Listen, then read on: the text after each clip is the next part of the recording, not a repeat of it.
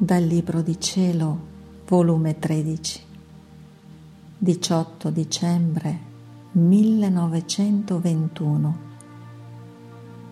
La pace è la primavera dell'anima. Mi sentivo molto oppressa e angustiata per la privazione del mio dolce Gesù. Onde, dopo tutta una giornata di pena, a notte avanzata è venuto e stringendomi le sue braccia al collo mi ha detto Figlia mia, che c'è? Veggo in te un umore, un'ombra che ti rendono dissimile da me e spezzano la corrente della beatitudine che tra me e te è quasi sempre esistito. Tutto è pace in me. Perciò non sopporto in te neppure l'ombra che possa ombrare l'anima tua. La pace è la primavera dell'anima. Tutte le virtù sbocciano, crescono e sorridono come le piante, i fiori ai raggi del sole primaverile e dispongono tutta la natura a produrre ognuno il suo frutto. Se non fosse per la primavera che col suo sorriso incantevole scuote le piante dal torpore del freddo e veste la terra come d'un manto fiorito che chiama tutti col suo dolce incanto a farsi guardare. La terra sarebbe orrida e le piante finirebbero col seccare.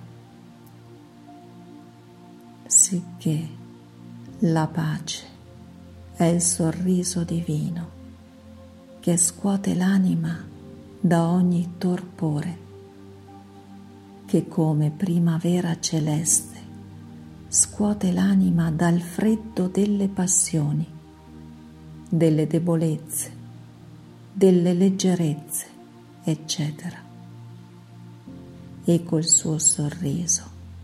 Fa sbocciare più che a campo fiorito tutti i fiori e fa crescere tutte le piante, tra cui l'agricoltore celeste si benigna di passeggiare e coglierne i frutti per farne suo cibo, sicché l'anima pacifica è il mio giardino in cui io mi ricreo e mi trastullo.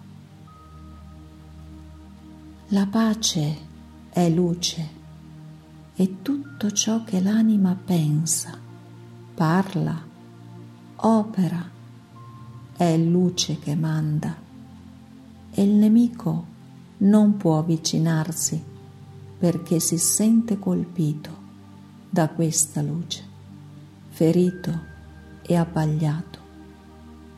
E per non restare cieco è costretto a fuggirsene. La pace è dominio non solo di se stesso, ma degli altri, sicché innanzi a un'anima pacifica restano o conquisi o confusi e umiliati. Perciò o si fanno dominare restando amici o si partono confusi, non potendo sostenere la dignità, l'imperturbabilità la dolcezza di un'anima che possiede la pace. Anche i più perversi sentono la potenza che possiede. Perciò mi glorio tanto di farmi chiamare Dio della pace, principe di pace. E non vi è pace senza di me, solo io la posseggo e la do ai figli miei, come a miei figli legittimi, i quali restano vincolati come eredi di tutti i miei beni. Il mondo, le creature non hanno questa pace e ciò che non si tiene non si può dare. Al più possono dare una pace apparente che dentro li strazia, una pace falsa che dentro contiene un sorso velenoso e questo veleno addormenta i rimorsi della coscienza e la conduce nel regno del vizio. Perciò la vera pace sono io e voglio adombrarti nella mia pace per fare che mai tu sia turbata e l'ombra della mia pace come luce abbagliante, possa tenere lontano da te qualunque cosa o chiunque potesse ombrare la tua pace.